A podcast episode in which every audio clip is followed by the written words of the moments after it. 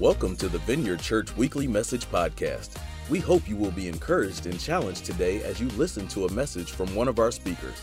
Prepare your heart and get ready to receive a word from God today. I'm going to be in John chapter 9 today. John chapter 9. While you're getting there in a paper Bible, we'll have the scripture on the screen as well. I want you to mentally think through this account. We have to go way back in history to early December 1903. Who remembers that? It's a long time ago, right? But early December 1903 in North Carolina, there are two brothers. Likely you've heard of them. They are the Wright brothers. For the last four years, they've been working on a dream to create a flying contraption that we will later learn is the airplane. And how great are airplanes? We can fly to places like India and Honduras and Florida and all those other, right? It's amazing, this breakthrough. And so these brothers have been working and toiling, and it's finally this time, early December 1903. They're on a hill and the first maiden voyage of this flying contraption flies for 12 seconds. They make three other flights, and on the last flight, the, the fifth one, the, the airplane breaks. But they're so excited because they realize what type of breakthrough that they have just experienced. And they're so excited that they want to get the message out quickly. And so they get a hold of their sister. Now, in 1903, you didn't pick up the phone, you sent a telegraph. And so they went to the telegraph office, and it was expensive. And so they paid for this message We have flown for 12 seconds. We will be home for Christmas. Short and sweet. But the sister realizes because they understood, she understood the toil of these brothers and what they've gone through the last four years, and she's so excited.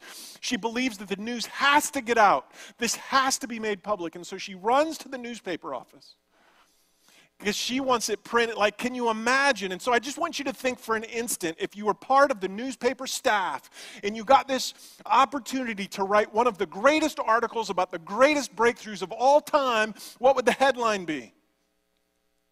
Like, this is an opportunity. And so she shares it with the newspaper office, looks at the paper the next day, and there's no article. She looks at the paper now the second day. It's not on the front page, but you got to wind your way to page six. And are you ready for the article's title? Wright Boys Coming Home. Is, is an article about them coming home for Christmas. Exactly. What? She gets it. Like, the, what a miss. You had an opportunity to write one of the greatest articles of all time, and your focus is on the Wright boys coming home for Christmas. You missed it.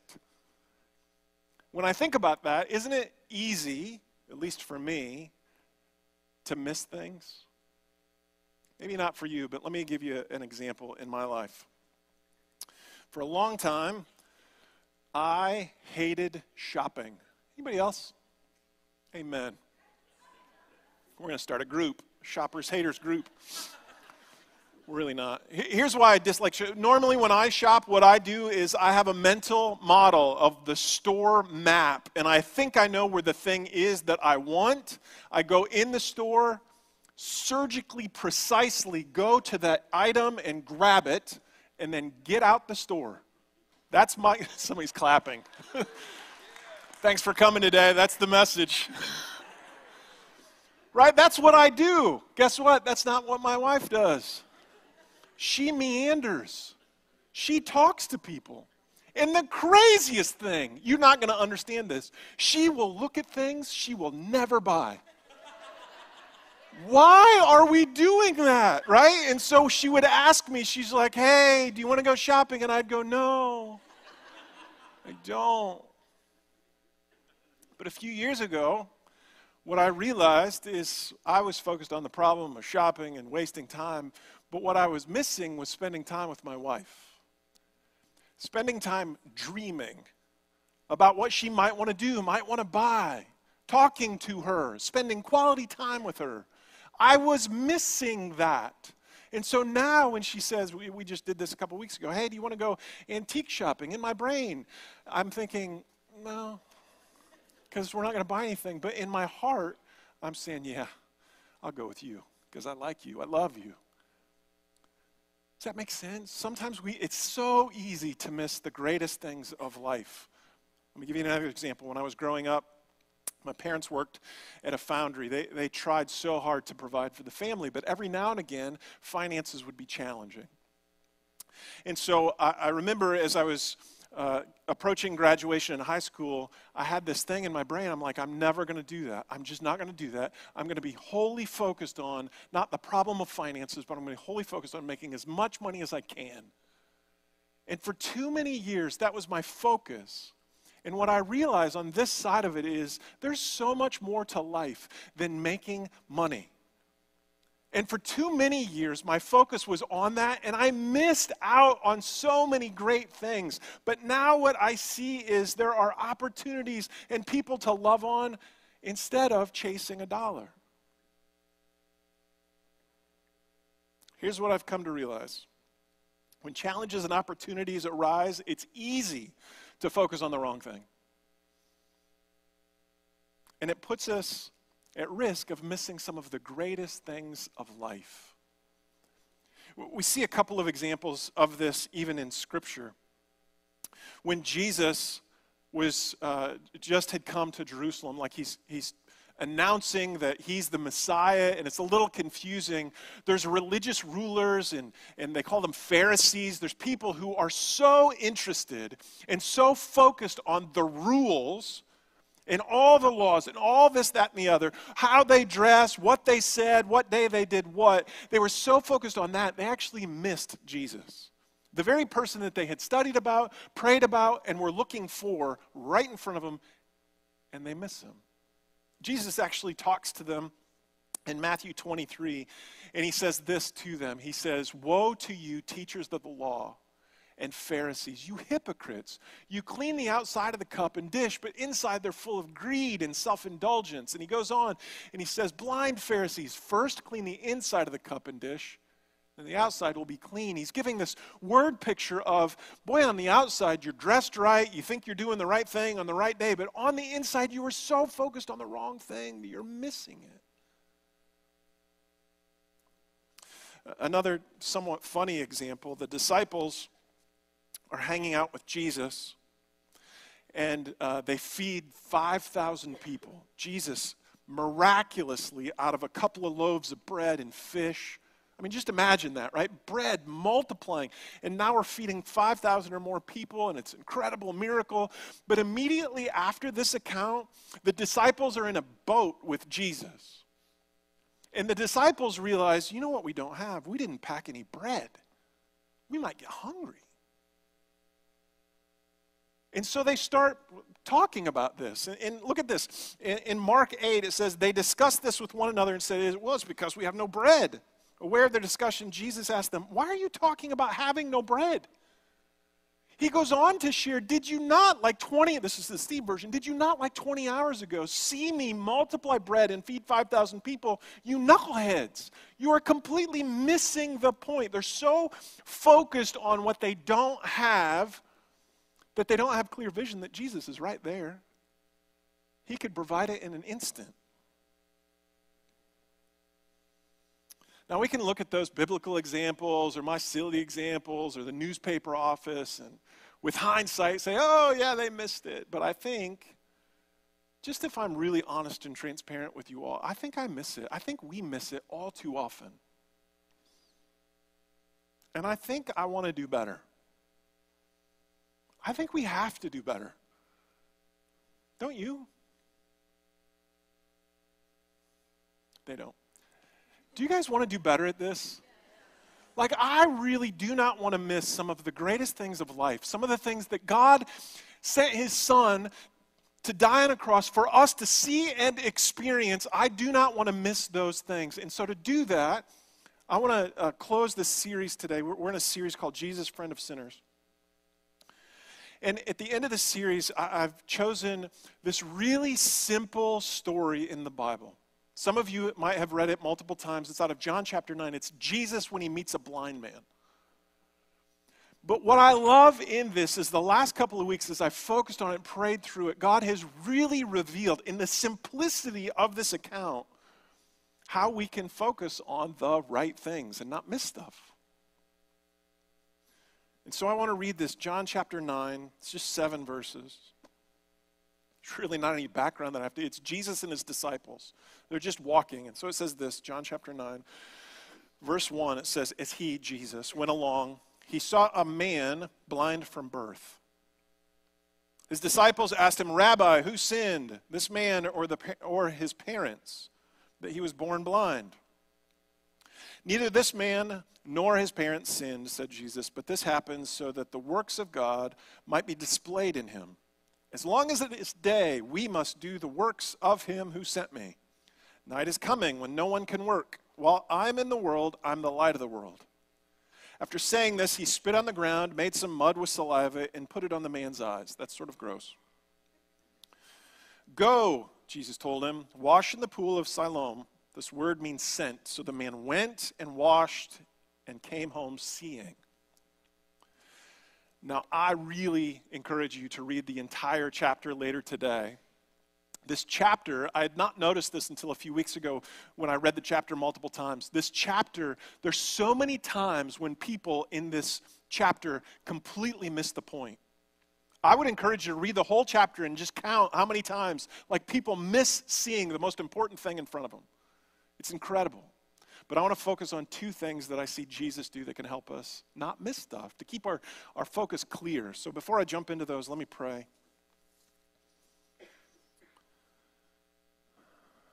So, Father, I really, like, deeply have this desire not to miss you, not to miss the greatest things of life. And there's likely other people in the room who feel the same way. And so I pray, God, that you help us understand the simplicity of the scripture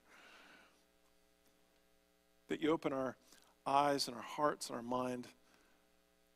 And Holy Spirit, do what you do best. In Jesus' name, amen. Amen. Here's what I see in the text. You can, uh, a couple of fill in the blanks, you can write these in.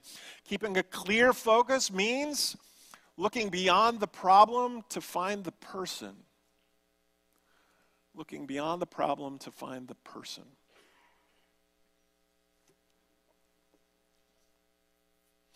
I want you to imagine the scene. Jesus and the disciples have been uh, walking around the streets at a religious festival. They're just leaving, and they encounter a man born blind. Now, if you're born blind at that time, it was really a sentence to beg for the majority of your life just so you could survive. You would beg for food, beg for money, whatever it took, but that was your lot in life. That's what you had to do. And so in John 9, we read this just a minute ago. It says this as Jesus went along, he saw a man blind from birth. His disciples asked him, Rabbi, who sinned, this man or his parents, that he was born blind? I don't know about you, but when I picture this scene in my head, it's a little impersonal. The, the man that is blind is probably kneeling or sitting in the street. The disciples are around him, and Jesus is there. And the disciples are talking to him like he's not there. Jesus, who sinned? Like it's a little rugged, isn't it? It's very impersonal. If I was the blind man, I'd be like, I'm right here. I can I'm not deaf. I'm blind. I can hear you.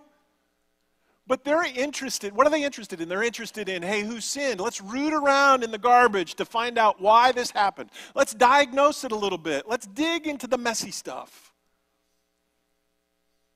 Their focus was on the problem, but Jesus saw a man that was in need of something, and so his view was different. Isn't it easy to get wound up in the problems and focus on those, especially when we're talking about people? Like, it's easy to focus on problems with people. I want to give you an example. This last week, it rained a lot. And so uh, I was at my house, and my, uh, my son John, he was leaving the house. He had someplace to go. But he was parked in in the driveway. And so he was going to drive through the yard. Now, before you get all worked up, we do that at the Huffman house. It's okay. So he was going to drive, and the, and the yard's pretty long, and so he's going to drive through the yard. And I'm seeing this uh, from a window, and I see him drive through the yard, and in a moment, I'm thinking, whoa, he's going to get stuck. And I see him, and he's driving, driving, driving, and he slows down, and his car gets buried in the muck of the yard, and I'm frustrated now. And so I get this, my cell phone goes off, I pick it up, it's John. Dad, I'm stuck. Can you come help me? So I'm, I'm a, sure I'll come help you, but I'm internally, I'm just being transparent. I'm a little frustrated. I'm busy. I know he has to run, so grab my other son. He's got a friend over, and so we go out into the mud, get the mud boots on. We start pushing. Nothing's happening. It's just getting lower into the mud, and so uh, we decide to go get some boards. Anybody ever get boards when you're stuck? Does that ever work for you? No, it never works for me. The other services, three or four people were like, yeah. And I was like, what am I doing wrong? Stick the boards under there, right? It's, we're trying to wedge it and dig it out, and it's not going anywhere. And my frustration is just building. And so I, I finally decide, you know what I'm going to do? I'm going to get in the driver's seat. I'm going to get this thing out. so I'm in the driver's seat. Boys are up front. Mud is flying all over them. We finally start rocking it and it breaks free. I reverse, I'm out of the mud, and I had a five second, as I'm driving back to the driveway, I have this five second thought, and I think it was the Lord. It was, you know, there's probably not going to be many more times that John, who's graduating from college and getting married in December, that he's going to call his dad for help. So I put it in drive and I buried it back in the mud. No, I didn't do that, but I had this. I had this five second thought of, man, I was so focused on the problem that I missed the most important thing. My son's calling me for help. How great is that? I thank God for John burying that truck in the mud. You can write this down. The size of the problem should never overshadow loving someone well. The size of the problem should never overshadow loving someone well. I want to bring this into the room. The disciples saw a blind man who sinned, but Jesus saw a man who was born blind. I read that multiple times over the last two weeks, but I think the Lord pointed something out. The disciples saw a blind man, but God saw a man born blind. Do you see the difference? Jesus sees the person, he doesn't see the sin, the problem first. There's a person in there. And, and, so as I'm reading this, I think the Lord challenged me how many times I address people as a problem before their name. Like it really convicted me. How many times we see the problem before the person. So, how many of you have a crazy uncle? How many of you have an addicted coworker, a depressed friend, an annoying neighbor, or see a homeless guy on the side of the road? See, all too often, I think I look at people or see situations and I will even describe them to other people. Oh, that's my annoying friend. That's the person who's struggling with uh, whatever. And I think the Lord pointed to me and said, No, Steve, they have a name. Figure it out because it's important. Which I know is hard to do because I know your neighbor is annoying. Or I know that person that hurt you long ago might hurt you again, but the reality is that person should be seen beyond their problems because that's how God sees them. And sometimes that's hard. And so I was wrestling with this was all right, God, I've got to get better at this. How do I do this? And he, two verses came to mind Proverbs 10 12. Hatred stirs up conflict, but love covers over all wrongs. Say all wrongs. You look that up in the original language, and it really means all wrongs. It doesn't mean three quarters of them, it means every wrong. Look at this, 1 Peter 4 8. Above all, love each other deeply because love covers over a multitude of sins. A multitude is a lot. So we need to love people and find them beyond their problems. It's what the world needs. The disciples were quick to focus on the sins, the problems, the diagnosis. They wanted all the dirt. But Jesus saw the person, and I wonder how many times I've missed the person because I've been focused on the problem. So here's a question I'm asking myself. Maybe you should ask Am I so focused on the issue that I don't see the person? Am I so focused on the issue I don't see the person? And the challenge, you may not take it up, but the challenge that I'm challenging myself with this week, maybe this month, I'm really trying to pay attention to how people are introduced. Like people describe other people, or even how I describe people. And if someone's going to introduce someone as, oh, that's my annoying friend, I'm going to stop God willing, and say, Who is it? I want to know their name. I want to know who they are before I know their problems. Let's figure that out. Can we talk about them like God would talk about them? Because it's important. It keeps our focus clear. Keeping a clear focus means looking beyond the problem to find the person. That's what Jesus did. The other thing I see Jesus do in this account with the blind man to keep his focus clear is this keeping a clear focus means being attentive to the power of God. You can write that in. Being attentive to the power of God. May not be the greatest fill in, but hang with me. I think we'll get there. The disciples asked about this blind man, hey, who, who sinned? They're trying to root around in the, in the junk, and Jesus answers that question Sort of. In verse 3, he says, Neither this man nor his parents sinned, said Jesus, but this happened so that the works of God might be displayed in him. He really doesn't answer their question directly. He wasn't attentive to the details of the mess, he's attentive to what the power of God might do in the person. Because when the, when the power of God encounters a problem, everything changes. Let me give you two verses Jeremiah 32 7, 17. Ah, Lord God, it is you who have made the heavens and the earth. By your great power and by your outstretched arm, nothing is too hard for you. Nothing is too hard for God. No thing will overcome the Lord. There is not a problem, there's not an annoying neighbor big enough that will overcome what the power of God can do in that person. Matthew 19, Jesus says it this way With man, this is impossible, but with God, all things are possible. All things are possible. Jesus regularly encountered people that were messy, and the power of God came on them, and all things were possible and cleaned up their mess. Let me give you a couple of examples. Jesus encounters a guy who, by all accounts, is messed up. He's naked, chained up. Scripture says he's full of demons. He's cutting himself. Like things are bad.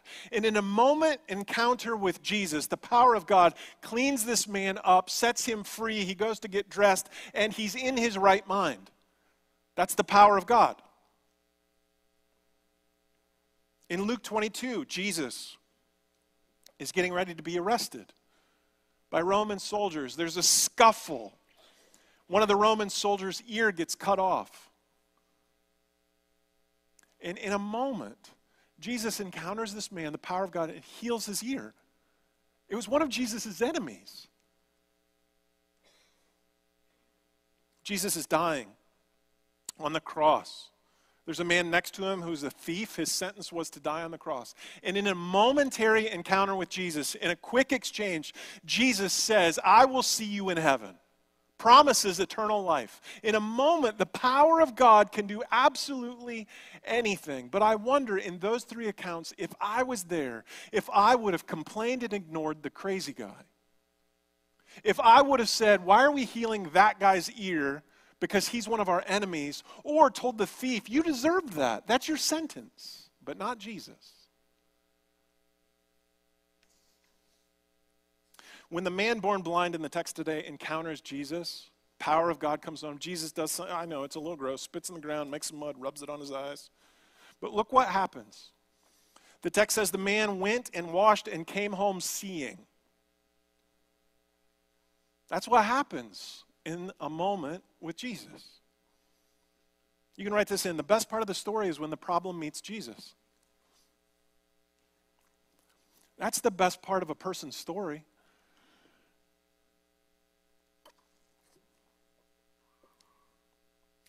An encounter with Jesus fixes the problem, it redeems the person, it heals them, it cleans them up, and Jesus makes people new.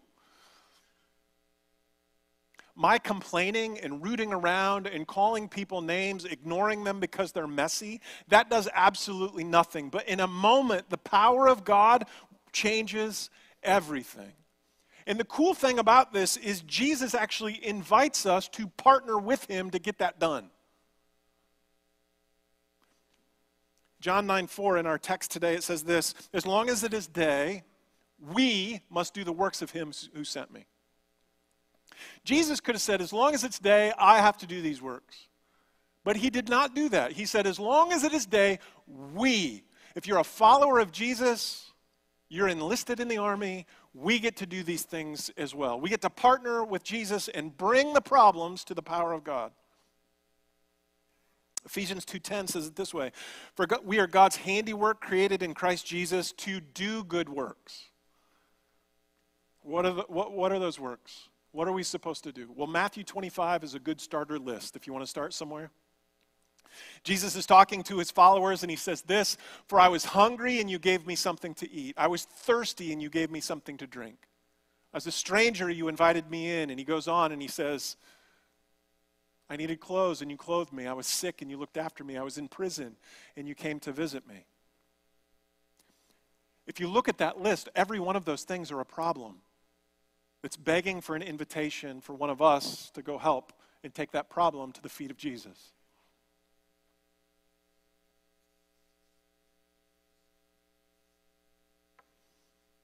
Do you realize the power that God has. He can change everything. I, we, we talk about this a lot, but can we just capture this in a minute that every time Jesus shows up, something great happens? I want to give you an example from here at the vineyard.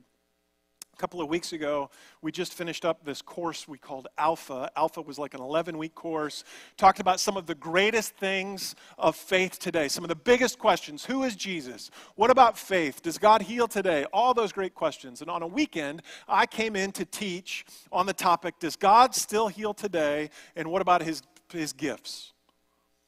And so, I, as I was teaching, there was a husband and wife attending the class. Their names are Kent and Jenny Piotrowski. And Kent and Jenny, I didn't know them before this class, and they were sitting up front. And as I was teaching, Jenny kept raising her hand and asking really good, probing, hard questions. How do we know that's Jesus talking? How do we know that he can heal today? And I was thinking, gee whiz. That's, those, are, those are good, but whoa. And so I kept teaching, she kept asking, things were going great. And at the break, Jenny raises her hand, invites me over, and says, hey, It's a great topic today. Uh, Kent, my husband, uh, his knee uh, has been hurting, wondering if you could pray for it. And instead of me praying, I invited Jenny to pray. But I have no special powers. Like, we're all the same. And so I was like, Jenny, you pray. And so this is her account. This is what she emails. She says, I asked Steve to pray for my husband's knee. He suggested instead I pray for his knee, which I did. Steve also prayed for Kent at the end by touching his heart and encouraging Kent to let go of what he's been holding on to. Side note, they didn't ask for prayer for that. I was just trying to be attentive to God in the moment. And what I felt like God wanted me to do was put my hand on his heart and pray, whatever you're holding on to, let it go. God's got it. The prayer brought us both to tears. Kent was healed of his knee pain and has let go of what has been holding him back from drawing closer to Jesus. Kent has told everyone about his knee, church going or non church going friends and relatives. It is a true miracle of healing. And on the last night of Alpha, Kent asked me what we're going to sign up for next. We agreed to stay involved. Never would he have said that a year ago. See, the problem or problems got introduced to Jesus. It's the best part of the story. But to get to that point, let me give you some backstory because there had to be some people that were attentive to the power of God. Here's what happened before that Todd Zeiger was attentive to what God might be doing because Kent and Jenny went on a mission trip with Todd, and Todd's like, you know what? God might be doing something. Go to Alpha. Kent and Jenny, during the class, realize as I'm teaching, God might be up to something. Let's invite Steve to pray. They're attentive to the power of God. I, in my imperfection, go down and pray what I think God is. I'm trying to be attentive to what God is doing. And now, post class, they're staying connected to a community that loves Jesus. They're connected to the power of God only because multiple people were attentive to the power of God. So let me bring this in the room. Here's the invitation for us. The invitation in this entire account is for us to see people beyond their problems and get the problems connected to Jesus. That's the simplicity of the story. That's how we have a right focus. That's how we don't miss things, some of the greatest things of life. But here's the risk. If we don't do that, if we contain our focus on all the problems and the messes and we miss the people, what we'll also miss is some of God's greatest gifts to us in the world. I don't want to do that.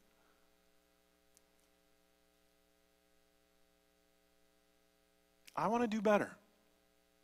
I want us to do better. And so here's how we're going to close. First of all, I'm going to recap. Keeping a clear focus means looking beyond the problem to find the person and being attentive to the works of God. And I realize on your handout, I've not given you the fill in the blanks for the prayer. And so there's a little tension in the room.